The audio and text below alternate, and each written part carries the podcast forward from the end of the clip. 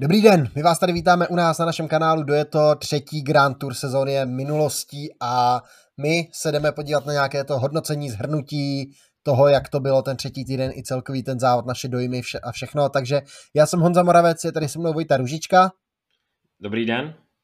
A nějaké úvodní slovo, Vojto, úvodní otázka, jak na tebe Vuelta působila, jaký v tobě zanechává Vuelta dva tisíce dvacet jedna dojem?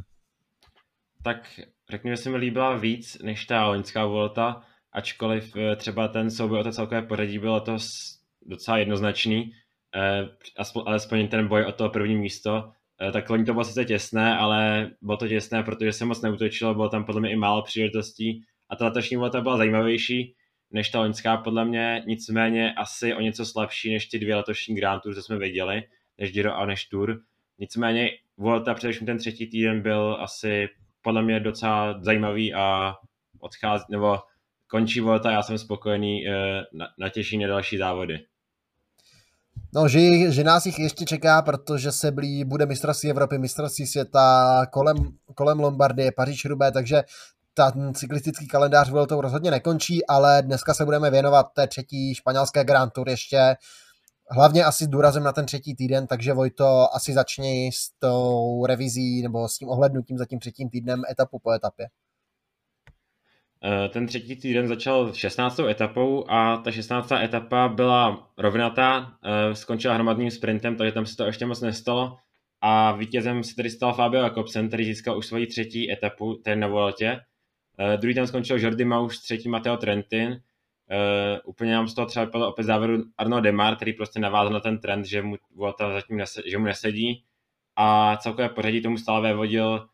Odd Christian Eiking, takže tam z toho moc nezměnil v té šestnácté etapě. Byli jsme natěšení, natěšení hlavně na ty další dvě etapy, to byla etapa číslo sedmnáct a etapa číslo osmnáct. Ta etapa číslo sedmnáct vedla na legendární nebo k legendárním jezerům Covadonga, stoupání Lagos de Covadonga nebo k jezerům Covadonga. A my jsme čekali, co se stane, ta etapa vybízela k útokům, vybízela k nějaké akci, to se také dělo, ale nakonec v tom závěrečném stoupání vypálil poměrně brzy hned v úvodu toho stoupání Egan Bernal. Jel, měl za svým kolem Primože Rogliče a najednou zjistili, že jedou sami, takže pokračovali a nějakých sedm a půl kilometru před cílem, když se Bernal s Rogličem střídali, tak se Roglič zvedl a Bernala se zbavil a odjel sám. Vlastně jeli spolu dlouhých kilometrů už vlastně z toho předchozího stoupání Lacojáda, Joména, přejeli společně tu rovinu a na, ale na stoupáních Covadonga Roglič ukázal, že má stále dost sil v tom třetím týdnu, zbavil se Bernala a dojel si osamoceně pro výhru a pro červený trikot. A ta etapa následující pak byla asi, my jsme označili jako královskou, alespoň co se týče profilu. Nicméně tady se neútočilo dál před cílem a útočilo se až na tom závěrečném stoupání, které bylo opravdu náročné, a to del Gamoniteiru bylo nejnáročnější stoupání letošní Vuelty a skutečně dojíždělo se v mlze, několikrát nastupoval Egan Bernal, několikrát nastupoval i Primož Roglič, tam zkoušel zbavit ostatních a nakonec se rozhodl jediný nástup Miguela Ángela Lópeze, na který ostatní nereagovali a López toho využil, získal náskok a ten už zkrátka udržel a dojel si pro etapové prvenství. Na druhém místě čtrnáct sekund za ním pak dodal Primož Roglič, který tak si pojistil to své vedení, třetí Enric Mas a čtvrtý Egan Bernal. Pak na světší ztrátu už pak dala skupina s Jackem Haigem a ten ztratil už kolem minuty, takže tam to už bylo trochu větší ztráta, ale stále to stoupání asi nerozdělilo ty celkové favority, jak se možná čekalo před etapou.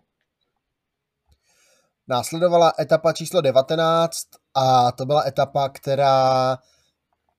byla hodně nečítaná, mohlo to sedět sporterům, mohlo to být i pro únik a ta druhá verze se potvrdila, i když to dlouho tak nevypadalo, protože dale, už daleko před cílem byl ten únik, té, byl ten náskok té uprchlé skupiny nízký pod minutu, ale ta skupina skvěle jela, skvěle bojovala, držela si pořád nějaký půlminutový náskok a nakonec do cíle dorazila s osmnácti vteřinami na hlavní pole a nebyl to nikdo jiný než Jeden, jedna z největších postav v letošní Vuelty, Magnus Cort, který vyhrál ten spurt z toho úniku při druhém Oliveirou a Quinem Simoncem. Pro Magnuse Corta to byla taktéž třetí, už třetí vyhraná etapa na letošní Vueltě. A ta tak poslední klasická etapa, pak dvacátá etapa, tak to byla opět docela zajímavá a možná z mého pohledu i zajímavější, než jsem čekal, protože ta stoupání co tam byla na trase, nebyla tak náročná, ale bylo jich tam hodně a takyž opět docela daleko před cílem tam rozjel tempo Ineos. Nejdřív zkoušel nastupovat Adam Yates, to se silo, pak zkoušel nastupovat Egan Bernal a na rozhodující byl pak nástup znova Adama Yatese, čehož chytře využil tým Bahrain, který tam poslal dopředu s Adamem Yatesem hned Jacka, Jacka Haiga a Gina Mädera. Nechyběl tam ani Primož Roglič a Enric Mas a tito závodníci pak rozjeli tempo, především tedy Bahrain a Gino Mäder. A důležité bylo, že vzadu zůstal Miguel Ángel López a Egan Bernal a tato skupina zkrátka zakrátko úplně vypadla z toho boje o tu etapu, úplně vypadla z toho celkového pořadí, zkrátka ztrácela tam už pět minut za chvilku, takže to bylo úplně mimo, tato skupina s Miguelem Ángelem Lópezem. Miguel Ángel López se to zareagoval dokonce tak, že poté slezl z kola, tomu se budeme věnovat za chvíli, ale ta etapa byla docela, docela zajímavá v tom závěru, protože to byl boj těch čtyř nejlepších v celkovém pořadí, Rogliče, Jejce, Mase a Heiga, ale nakonec ani jeden z nich nevyhrál etapu, protože se tam po sebe dívali, koukali se po sebe, kdo nastoupí dál a z úniku tam přijel najednou Klement Champoussin, zaskočil je a dojel si per etapu, takže takové sympatické vítězství Klementa Champoussinna. Na druhém místě pak přijel Primož Roglič, na třetím Adam Yates a čtvrtý Enric Mas, pak pátý Jack Haig. To celkové pořadí se tam trochu přeskládalo vzhledem k tomu, že vypadl z toho třetí Miguel Ángel López a Jack Haig tak poskočil na třetí místo celkové klasifikace, Adam Yates na čtvrté a Gino Mäder na páté, na páté díky tomu úniku a oblékl se i do toho bílého dresu, takže ta dvacátá etapa byla docela dost zajímavá už daleko před cílem. Ta dvacátá etapa s tím hodně zamíchala, budeme se jí věnovat ještě blíž za chvíli, ale teď pojďme k tomu, jak celá Vuelta skončila, protože se finišovalo v Santiago de Compostela a končilo se časovkou z Padronu na třicet tři celá osm kilometrů a jako první na tu trasu vyrazil Josef Černý, který stanovil, který stanovil ten první čas a dlouho se vyhříval vlastně v tom horkém křesle, až pak přijel už nezmiňovaný Magnus Cort, jeden z objevů, jedna z hvězd letošní Vuelty, který Josefa Černého překonal o minutu a dvě vteřiny a čekal a čekal a čekal dlouho, než přijede některý z dalších, někdo další, kdo ho překoná a nakonec to byl až ten úplně poslední startující Primož Roglič, který si dojel pro etapové vítězství v časovce, vyhrál obě časovky, tady na Vueltě k tomu přidal ještě jednu jednu výhru na u jezer Covadonga, takže Primož Roglič zapsal také třetí etapové vítězství na letošní Vueltě a podle nějakých historických tabulek by to mělo být dokonce první vítězství Primože Rogliče v kariéře na Grand Tour v dresu lídra. Všechny ty jeho předchozí lídry, výhry byly nikoli v dresu lídra, což mě přišlo teda dost zajímavé, to jsem vůbec netušil. Každopádně Magnus Cort v té časovce skončil druhý, třetí byl Timen Arensman a čtvrtý Josef Černý. Pátý byl Chad Heiga, šestý Egan Bernal, velmi příjemné překvapení, zajímavé překvapení. Kolumbie zjel tu časovku hodně dobře. Sedmý Felix Großschartner, osmý, osmý Steven Kruiswijk, devátý Enric Mas a desítku uzavřel v té časovce Jon Izagir. Ale změny byly i v tom celkovém pořadí. Dlouho to vypadalo, že Adam Yates přeskočí Jacka Haiga, posune se na třetí místo, protože tu časovku rozjel lépe jak Australan, ale nakonec se nic nezměnilo a Haig nakonec v cíli byl rychlejší jak Adam Yates a uhájil to třetí místo, Enric Mas skončil druhý, Primož Roglič vyhrál, tedy o čtyři minuty čtyřicet dva vteřin a oblékl si ten červený trikot. Já jenom drobná oprava, Roglič vyhrál čtyři etapy, ne tři, vyhrál, ještě zapomněl, unikl tě výhra na tom stoupání na Valdepeñas, takže čtyři výhry získal Roglič, ale zkrátka to byl dost dominantní výkon a asi se přesuneme k tomu, jak to celkové pořadí dopadlo, koukneme se i na třeba tu druhou část té první desítky. Takže jak už říkal Honza, Roglič, teda vítězem Vuelty, o čtyři minuty a čtyřicet dva sekund, takže docela suverénní vítězství, ale Enric Mas, myslím, že s druhým místem je více než spokojen, protože možná to i nepočítal, že tady bude takhle vysoko a troufám si, že tu byl i v životní formě, zatímco jsem ho viděl. Pak třetí byl tady Jack Haig, taky asi překvapení, možná protože se počítal, že lídr bude, bude Landa a Landa z toho vypadl a nakonec teda byl to Jack Haig. E, pak čtvrtý Adam Yates, pro Ineos celkově asi zklamání a čtvrté místo, ale zkrátka se s tím asi nedalo moc víc dělat. E, nebyl tu ani Bernal, ani Yates v takové formě, aby byli výš. Pátý Gino Mäder, to je napak překvapení, docela průrost, průlom tady v tom Grand Tour a ukázal, že tady může jezdit na takové pořadí. Bernal šestý, sympatické výkony v tom třetím týdnu a možná pro něj škoda, že si nenaskočil v té dvacáté etapě do toho úniku, protože i s tím výkonem v té časovce by pravděpodobně byl poté na pódiu, takže může být jedině zklamaný, že to ne, pak na ty výkony nenavázal v té dvacáté etapě. Davidel Cruz, to je překvapení pro mě sedmé místo, tam se mi líbil, jak závodil, zkoušel to nastupovat, zkoušel chodit i po etapách a například na Gamoniteiru jel velice dobře, takže sedmé místo zasloužené. Sepp Kuss, osmé místo celkem pořadí, opět klíčový domestik pro Primože Rogliče a navíc si udržel i to, tu první desítku. Guillaume Martin tady dlouho usiloval i o ten červený dres lídra chvíli, protože tam byl právě díky úniku se posunul až na druhé místo a nakonec deváté místo, ale pro něj je to druhá desítka, jak na Tour v této sezóně, takže i na Tour byl v první desítce, takže dobrý, dobrý výkon. Felix Großschartner, to je možná i trochu překvapení, že byl desátý nakonec. Trochu se štěstím, protože nakonec tu desítku uhájil docela těsně, nebo vypadalo to, že to bude těsné a v té poslední časovce nakonec porazil Eikinga a docela dost a do té doby to bylo docela těsné, ale Eiking nakonec jako jeden z těch hrdinů volety bere až, až jedenácté místo. Nicméně podle mě ta první desítka je asi tak, jak měla být, zkrátka ty nejsilnější se uspořádaly tak víceméně tak, jak by, jak by to mělo být. Asi to odpovídá zhruba tomu rozložení sil, tak jak ti jezdci opravdu silní byli. Samozřejmě Sepp Kuss mohl být trošičku výš, tam ho sra- vlastně srazila až ta časovka, kde Davidela Cruz zajel parádně a také ta týmová práce pro Primože Rogliče, ale jinak souhlasím s tím, když se podíváme na ten úplný druhý konec, kdo skončil úplně poslední, tu červenou lucernu pomyslnou si odveze Josef Černý, který skončil sto čtyřicátý druhý se ztrátou šest hodin, tři minuty a padesát vteřin. Je to způsobeno tím, že Josef Černý pracoval pro Fabia Jakobsena jak v těch rovinách, tak v těch horských etapách. Tam byl pro něj tím klíčovým pomocníkem, který ho vozil po těch horách, aby Fabio Jakobsen stihl ten, stihl ten limit. A pojďme na další soutěže. Takže co se týče bodovací soutěže, tak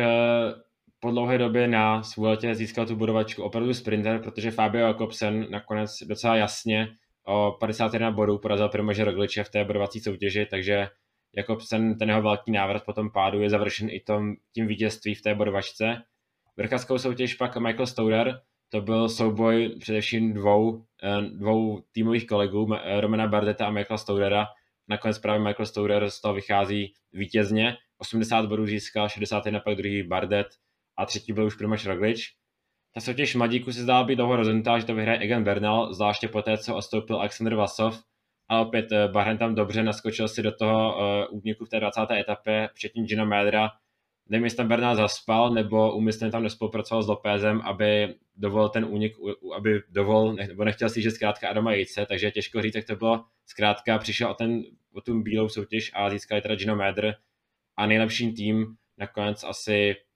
jak tak vypadalo, tak to byl i Bahrain, Merida, Bahrain Victorious, takže po zástupu asi i nejlepší tým jde do Bahrainu. Souhlasím s tím, že nejlepší tým jde, patří Bahrainu, protože jejich jezdci tam byli opravdu, opravdu vidět, dělali ten závod, hlavně v tom třetím týdnu byli aktivní. Dostaneme se k tomu za chvíli, ale nejdřív bych se zastavil právě u Movistaru, u Miguela Ángela Lópeze, u té dvacáté etapy, protože kolem toho je stále dost nejasností, dost kontroverzí, takže Vojto, jak to je, co se tam dělo, přibliž nám tu situaci. Zkrátka nějakých šedesát kilometrů před cílem, tady se oddělala ta skupina uh, těch uh, nejlepších, včetně Bahrainu, kde byl Jack Haig, byl tam Yates, byl tam Roglič, byl tam Mas a Miguel Ángel López tam zůstal sám vzadu, který vlastně z těch celkových favoritů jako jediný. Byl tam s ním sice Egan Bernal, ale ten s ním nespolupracoval, pravděpodobně, že právě nechtěl stížit Adama Yatese, takže López to byl sám a bylo to sám tak dlouho, že zkrátka neměl šanci se tam vrátit, protože vepředu se spolupracoval a López z toho úplně vypadl,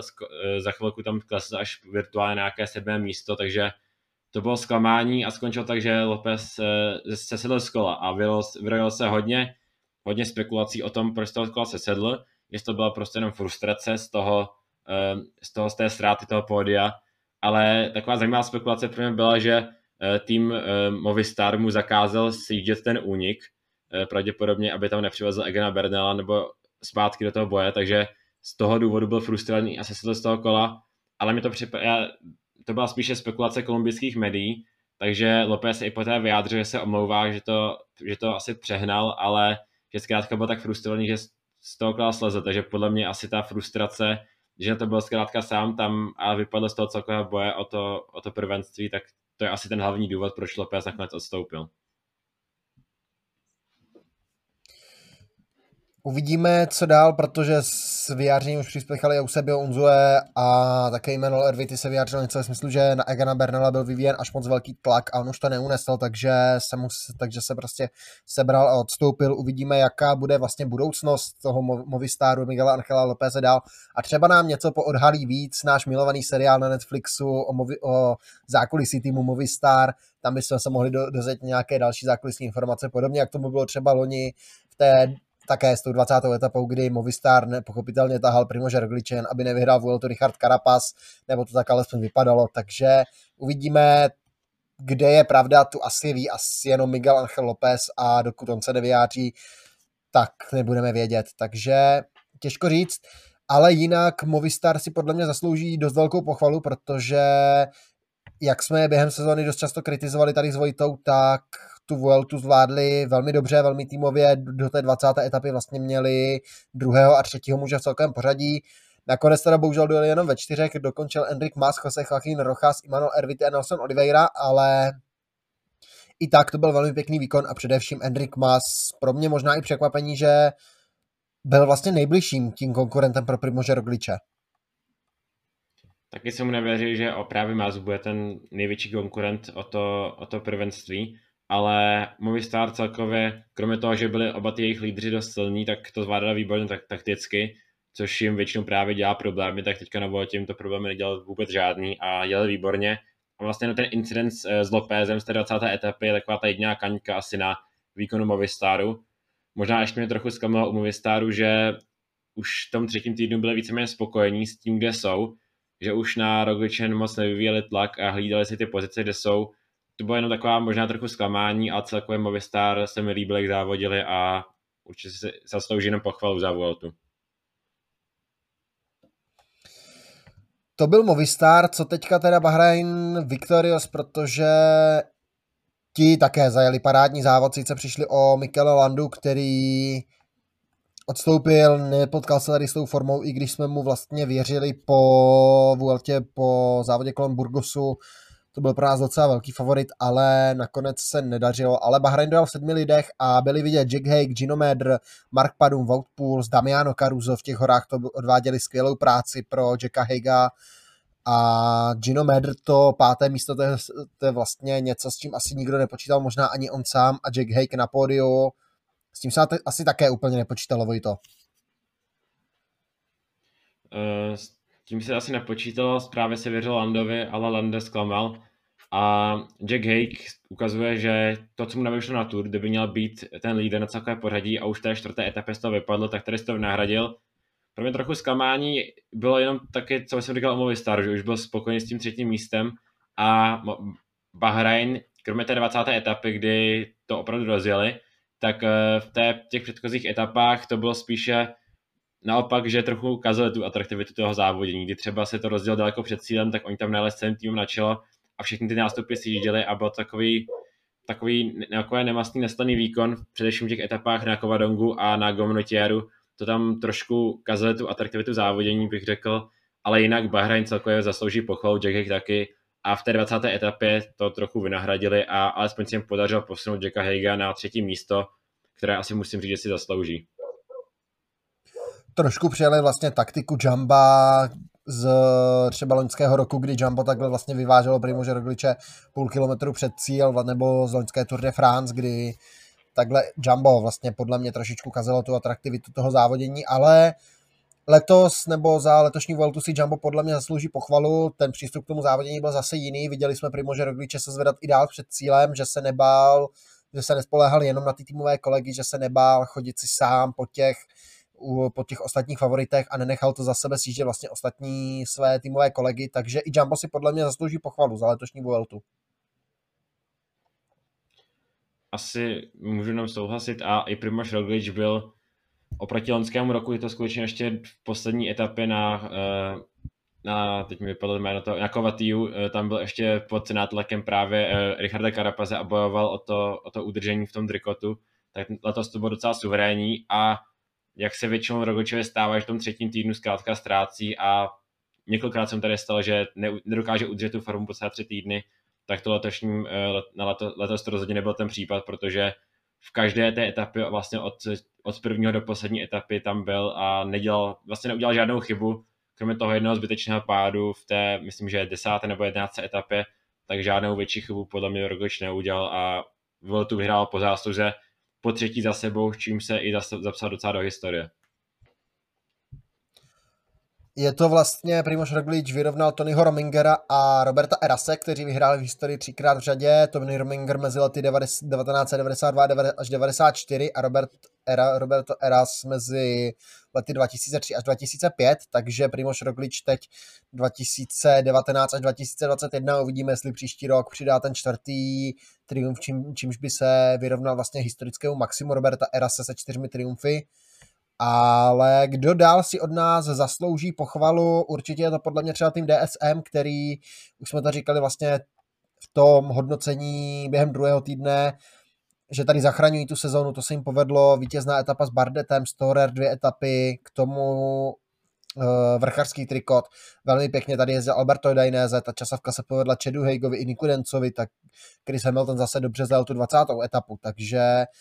asi i tým D S M musíme pochválit, konečně vlastně to bylo zase tento D S M, které jsme viděli třeba loni na Tour de France a jak jsme doufali, že budou závodit celou sezónu. Určitě právě tým D S M tady zkrátka letos závodil výborně a právě Michael Stauder předváděl úplně neskutečné výkony, podobně Roman Bardet a dost si vynahradil tu sezónu, která pro ně zatím byla neúspěšná. Ale abych měl ještě jedno téma, jméno, které bych chtěl vyzvihnout a pro mě je to asi po Rogličovi možná i největší hvězda celé Vuelty a to byl Magnus Cort, který tady dokázal vyhrát tři etapy. Má to jedno, jedno druhé místo v té časovce, ještě navíc tomu. Několikrát to usiloval ještě k tomu o další triumf, protože ve čtvrté etapě, což byl vlastně tradiční hromadný sprint, tak tam byl třetí a v etapě na Val de Peñas tam dlouho usiloval o etapu z úniku, až v posledním, posledních těch metrech ho tam překonal Primož Roglič, takže pro mě Magnus Cort je jedna z těch opravdu velkých jmen a jak tady závodil vlastně v každém terénu, v hromadných sprintech, v kopcových etapách, v časovkách, tak po Rogličovi je to pro mě asi hlavní hvězda tohoto závodu. Já s tebou nemůžu než souhlasit, protože ta forma byla nadčasovaná naprosto perfektně a jak si říkal, v každém terénu byl Magnus Cort vidět a muselo se s ním počítat. Tři vítězné etapy jsou toho důkazem, druhé místo v časovce,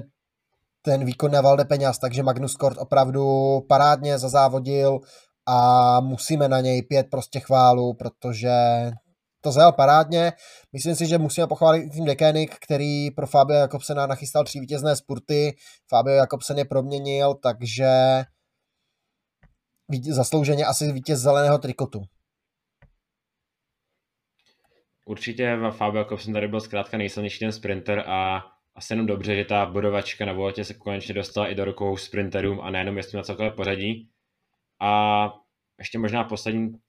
tým, u kterého bych zastavil zkrátka Ineos, který jsem přijel jako asi v pozicích druhých největších favoritů pro Rogličovi, především Bernal. Ale Bernal tu formu tady neměl, našel až ve třetím týdnu. A na druhou stranu trochu sympatické zase od Bernal, že to zkoušel, že chtěl ještě tu Vueltu s tím něco udělat, i když úplně neměl tu formu. A třeba i to šesté místo v časovce ukazuje, že budu do budoucna je s čím pracovat a že to vítězství na Giro nebyla náhoda a že zase v příštích sezónách tady může být a bojovat o, o, to, o největší příčky. Mně se líbil výkon Adama Yatese, škoda, že se mu nevyvedl ta první polovina závodu, ale pak bylo vidět, že ta jeho forma je na vzestupné tendenci, takže bych Adama Yatese sledoval i, jako, i dál v té sezóně, protože on tam může být hodně nebezpečný, hodně silný. Dál už můžeme jenom vypichovat takové ty zajímavé týmy, určitě tým Vanty, devět dní ve, se, žlutý, se červeným trikotem, vítězné etapy, tak, nebo vítězná etapa Reina Tarameho, takže Vanty velmi pěkně, včetně Jana Hirta, který také nezajal vůbec špatný závod, možná tým Aže Desert, také vítězná etapa, ti závodníci byli vidět, kromě Klementa Champousina se ukazoval i Lilian Calmejean, Jeffrey Bouchard, takže to byli také závodníci, samozřejmě Alpecin, hlavně Jay Vine, to byla asi hlavní hvězda poté, co odstoupila Jasper Philipsen, Bora s Felixem Großschartnerem a můžeme vypichovat tady ty, pak jsou tady ale i další týmy, které zklamaly, kromě Ineosu určitě Astana s Aleksandrem Vlasovem, čekalo se víc, neviditelný Alex Aranburu, neviditelný Omar Fraile, neviditelný Luis Leon Sanchez, takže Astana určitě bude chtít zapracovat na zlepšení. Když pomineme Magnuse Corta, třeba zklamání určitě výkon Hugha Cartyho pro mě, také čekalo se asi víc. Asi od týmu Bike Exchange bych čekal trošku větší aktivitu, byli také spíše neviditelní, že si ten závod jenom objeli. Možná i Trek mohl předvést něco víc. Giulio Ciccone se tady vůbec nepotkal s formou. Kenny Ellison sice celý jeden den v červeném trikotu, ale to bylo tak vlastně všechno, co Trek předvedl. A ještě určitě grupama F D J a Arnaud Démare, což je asi největší zklamání v těch hromadných sprintech, protože za celou dobu si dokázal jenom zapojit, tak se dokázal jenom do jednoho sprintu a u ostatních zkrátka ani do těch, sprint, těch sprintů nefiguroval. A ještě možná jednu, jednu takovou skupinu závodníků bych zmínil, a to jsou čeští závodníci, který jsme tady měli Honzu Hirta, měli jsme tady Zdeňka Štybára a Pepu Černého, tak kromě toho, že Pepa Černý si odvezl tu pomyslnou černou lucernu za to poslední místo, tak ale musíme ho pochválit, protože docela dobrý rozjížděč pro Fabia Jakobsena, tam byl hodně klíčový domestik v těch sprintech a především ty dvě desítky z těch, z těch časovek, tak to je pro mě taky skvělý výkon a Pepa Černý si zaslouží pochvalu za Vueltu, protože třeba i v té poslední časovce čtvrté místo, v té první páté místo je určitě něco, s čím se dá pracovat i do budoucna. Zdeněk Štybár, ten objel, ten si Vueltu vyloženě objel, ale byl jedním z klíčových pomocníků také pro Fabia Jakobsena. Honza Hirt, ten zase pomáhal Oddu Christianu Eikingovi nebo Luisi Mentiesovi, takže ten měl také týmové úkoly, ale byl vidět dobře za tu dvacátou etapu, takže všichni tři čeští závodníci Vueltu dokončili, což je určitě pozitivní zpráva a uvidíme, co bude dál. Ještě u jednoho jména bych se zastavil a to je Fabio Aru, který včera udělal tečku za svou kariérou, která je asi kratší, než bychom čekali. Zapsal tři vítězství na Giro, dvě vítězství na Vueltě, jedno vítězství na Tour de France etapové, na... skončil druhý celkově na Giro v roce dva tisíce patnáct, má podium z Gira i dva tisíce čtrnáct, kdy byl třetí, má další nejlepší umístění v top deset z Tour de France, z Vuelty a hlavně je vítěz Vuelty z roku dva tisíce patnáct, ale rozhodl se pověsit kolo na hřebík a Fabio Aru končí, takže co k němu říct? Tak Fabio Aru, Aru vlétl, pamatuju si, myslím, že na Giro dva tisíce čtrnáct to body opravdu vlétl do té cyklistiky a zdálo se, že to bude další ten italský Marco Panta, byl předán k Martu, Marku Pantanimu po těch výkonech v horách, ale bohužel um, úplně v dalších letech nerostl dál. Především rok dva tisíce patnáct byl vrchol jeho kariéry, tam chvilku jel i v růžovém trikotu a s Albertem Contadorem se tam přetahovali o to celkové vítězství. A nakonec to bylo druhé místo pro něj a samozřejmě poté vítězná, vítězná Volta, kde to, ta bitva s Tomem Dumoulinem taky asi, myslím si, že může označit, protože docela vzešla do, nebo šla do historie a nakonec Fabio Aru to udal pro sebe a bylo to vítězství na Voltě. A ještě se vybavím právě z Tour de France dva tisíce sedmnáct, kdy tam zkrátka jel ve, žlut, ve žlutém trikotu, vyhrál tam tu etapu na La Planche de Belfield, bylo to páté místo celkově, takže Fabio Aru úspěšná kariéra, ale očekával se toho možná asi od něj víc. Pak mu ty plány trochu zatila zdravotní problémy a už se nikdy nedokázal plně vrátit a teďka bohužel tu kariéru končí a myslím, že ji končí docela se vstyčenou hlavou, protože v těch posledních měsících získal druhé místo na závodě kolem Burgosu, na Vueltě několikrát naskakoval do úniku a Fabio Aru zkrátka odchází vítěz Vuelty, takže ta kariéra nemůže být zklamaný se svojí kariérou. Určitě každé vítězství z Grand Tour se počítá a bude navždy zapsán jako vítěz Vuelty, jako druhý i třetí muž Gira, takže Fabio Aru končí, ale teď asi pojďme dál. A co tam máme teďka na programu, Vojto? Uh, já myslím, že už jsme přebrali také celou tu Vueltu a už nám zbývá asi jenom zhodnotit, jak jsme si mysleli, že ta Vuelta bude vypadat, teda naše tipy před závodem.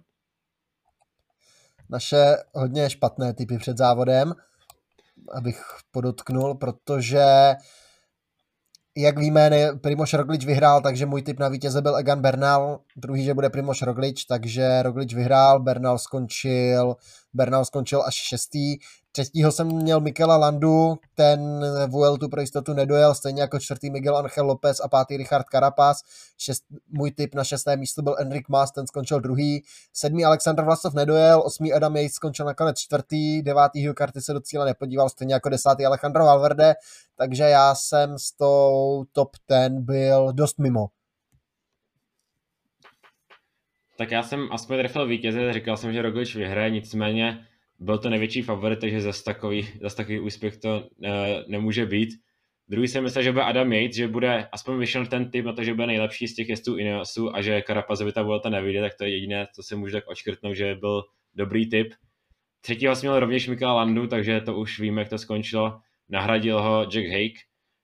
a Landa Vueltu nedokončil. Egan Bernal jsem měl, že bude čtvrtý, tak Bernal byl až šestý, ale aspoň vyšlo, že na pódiu nebude. Pátý López, ten se dlouho zdálel, že bude na pódiu, ale nakonec Vueltu nedokončil, už jsme o tom mluvili. Šestý jsem měl Ciccone, ten Vueltu nedojel. Sedmý Vlasov, ten taky Vueltu nedojel. Osmý Ukarty, ten taky Vueltu nedojel. Enric Mas jsem měl, že bude devátý, tak Enric Mas byl podstatně lepší, než jsem mu věřil. A stejně tak desátý Jack Haig, kterého jsem typoval, že bude desátý, tak nakonec byl třetí. No, co dál ty soutěže? Já jsem typoval, že tu sprinterskou vyhraje Primož Roglič, nakonec druhé místo vyhrál Fabio Jakobsen. Jsem nepočítal, že ti sprinteři budou třeba dojíždět až do cíle, třeba u Fabia Jakobsena jsem vůbec nevěřil tomu, že by se až do Santiaga podíval. Ale nakonec Fabio Jakobsen vyhrál. Já měl taky Primož Rogliče a možná jsme trochu podcenili to množství těch sprinterských dojezdů letos na Vueltě a to, že ty sprinterské etapy byly poprvé letos trochu zvýhodněny oproti těm horským dojezdům, takže ta, sprint, ta sprinterská soutěž krátka nám nevyšla, ale Primož Roglič druhé místo aspoň nebyli jsme úplně mimo. Já u vrchařské soutěže dlouho jsem mohl říkat, že mi můj tip vychází, protože Roman Bardet dlouho vedl tu soutěž, nakonec druhé, znovu druhé místo za Michaelem Storerem, tak alespoň jsem trefil vítězný tým, že to bude z týmu D S M, ale ten ale Bardet o ten trikot dlouho bojoval. A můj, můj tip na vrchařskou soutěž je asi úplně nejvíc mimo ze všech, protože můj tip ani na Vueltu nakonec neodcestoval, protože já jsem typoval, že vyhraje Esteban Chávez a poté, co jsme vydali video, tak, tý, tak se oznámila sestava a Esteban Chávez zůstal doma v Kolumbii, kde jezdil na horském kole, jsem viděl, takže takhle ten trikot vrchařský opravdu získat nemohl ani. Tak na mladíka jsme logicky oba museli tipnout Egana Bernala, což dlouho vypadalo, že vyjde, nakonec se to nepotvrdilo a vítězem se stal tedy Gino Mäder, kterého bych možná označil i za objev celé Vuelty, Vojto. Možná ne úplně ten hlavní, protože už to bylo, jak jsme tady říkali, takové jméno, s kterým se počítalo už v té letošní sezóně, takže to je spíš objev celé té sezóny, ale částečně ukázal na Vueltě, že ten talent má. A abych nám podotkl, že Bernal to může trochu mrzet, protože že se také nechal proklouznout tu bílou soutěž mezi prsty, protože podle mě, pokud se nepletu, by byl první závodník v historii, který by získal tu bílou soutěž na všech třech Grand Tour. Vzhledem tomu, že ta bílá soutěž na Vueltě se udělala od roku dva tisíce devatenáct, takže si myslím, že bylo skutečně první v historii. To byla taková poznámka, že to může trochu mrzet. Ale tak Bernal má ještě, ještě chvilku čas, ještě příští rok mám takový dojem, že do té bílé soutěže bude patřit, takže může to zkusit znovu. Každopádně, koho ty typoval jako objev Gira? Já jsem typoval Andrease Krona, který jsem doufal od něj větší aktivitu, protože jsem připadal, že má, že má docela formu, ale on do těch úniků se moc nenaskakoval, spíše to zkoušel třeba i sprintovat v těch klasikářských etapách z pelotonu. Nakonec to má páté místo, jedno osmé místo, jedno v etapách, jedno šesté, takže určitě nemůže být objev Vuelty a na nějaký větší průlom si, průlom si tento závodník bude muset počkat ještě do další sezóny minimálně. Můj tip na objev Vuelty byl Jay Vine, který byl vidět, byl aktivní, skákal do těch úniků, v etapě na, na pikový U R K skončil třetí. Nevím, jestli bych ho označil úplně za ten největší objev Vuelty, ale minimálně do nějakého povědomí se Jay Vine tady na Vueltě dostal. Co myslíš? Určitě vzhledem tam ta, především ta etapa, co vyhrál Roman Bardet, tam skončil na zemi, ale ještě se sebral a nakonec děl na třetím místě v té etapě a tak to byl pro mě dobrý výkon a líbil se mi Jay Vine, jak závodí a jsem přesvědčený, že o něm ještě tady uslyšíme. A pokud bych měl vybrat opravdu ten největší, největší objev, tak jsme se shodli, že to byl Michael Stauder za nás, protože dvě vítězné etapy vrchařská soutěž byl docela dost vidět, takže Michael Stauder asi ten hlavní objev za celou Vueltu. Musím s tebou, musím s tebou souhlasit, Michael Storer asi, asi určitě největší objev závodník, o kterém se před Vueltou za stolik nemluvilo, sice vítěz závodu Tour de l'Ain, ale jinak nebyl v tom širším povědomí za stolik. Ale tým Groupama F D Ž věděl, proč ho podepisuje Michael Storer, teď ukázal, že v těch horách je opravdu dobrý, sahal dvě vítězné etapy, po třetí ještě sahal na jezer Covadonga, takže Uvidíme, co budoucnost chystá pro tohoto mladého Australana. Jsem zvědavý, jestli to budeš třeba i celkově proti na Grand Tour. Víme, že Groupama F D J teďka trochu jde tím směrem, že tam podepisují i mimo francouzští závodníci a Michael Stauder je právě jenom potvrzení tohoto trendu a uvidíme, jak se mu bude dařit, bude dařit ve francouzském týmu. Tak a já si myslím, že takhle je to k Vueltě všechno, že jsme snad všechno pokryli, všechno rozebrali, co jsme chtěli, co jsme měli naplánováno. E, já myslím, že jo. Tak a nám nezbývá teda, než se s vámi jenom rozloučit, protože prostě máme po té sezóně Grand Tour, ale jak už jsme říkali na začátku, závody pokračují, blíží se mistrovství Evropy, blíží se mistrovství světa, Paříž-Roubaix, kolem Lombardie, takže ještě dva monumenty, budou se rozdávat cenné trikoty, které pak budou závodníci vozit celý rok, takže určitě bude na co se dívat, my budeme chystat i, speci- i nějaké speciální videa, třeba o jezdcích, kteří končí kariéru, o jezdcích, kteří nemají podepsanou smlouvu, takže na to všechno se budete moci těšit, uvidíme, kdy nám to tak nějak časově bude vycházet všechno, ale možná nějaké představení mistrovství Evropy nachystáme. Takže pokud se nám podaří teda dohledat trasu, která snad není nikdy ještě zveřejněná pořádně v tom tre- v Trentinu, takže uvidíme. Ale takhle od nás za Vueltu je to všechno. My se na vás budeme těšit zase někdy a na viděnou. Čeká nás teda hodně zajímavý ještě měsíc a půl, takže sezóna ještě zdaleka nekončí a ještě nás čeká určitě i nějaké zajímavé přestupy, takže to si nenechte ujít, na to možná uděláme video. Takže také poděkuji, doufám, že se vám Vuelta líbila, doufám, že se vám líbil naše rozbor na Grand Tour, ale jak už říkal Honza, ještě nekončíme, takže prozatím, nashledanou.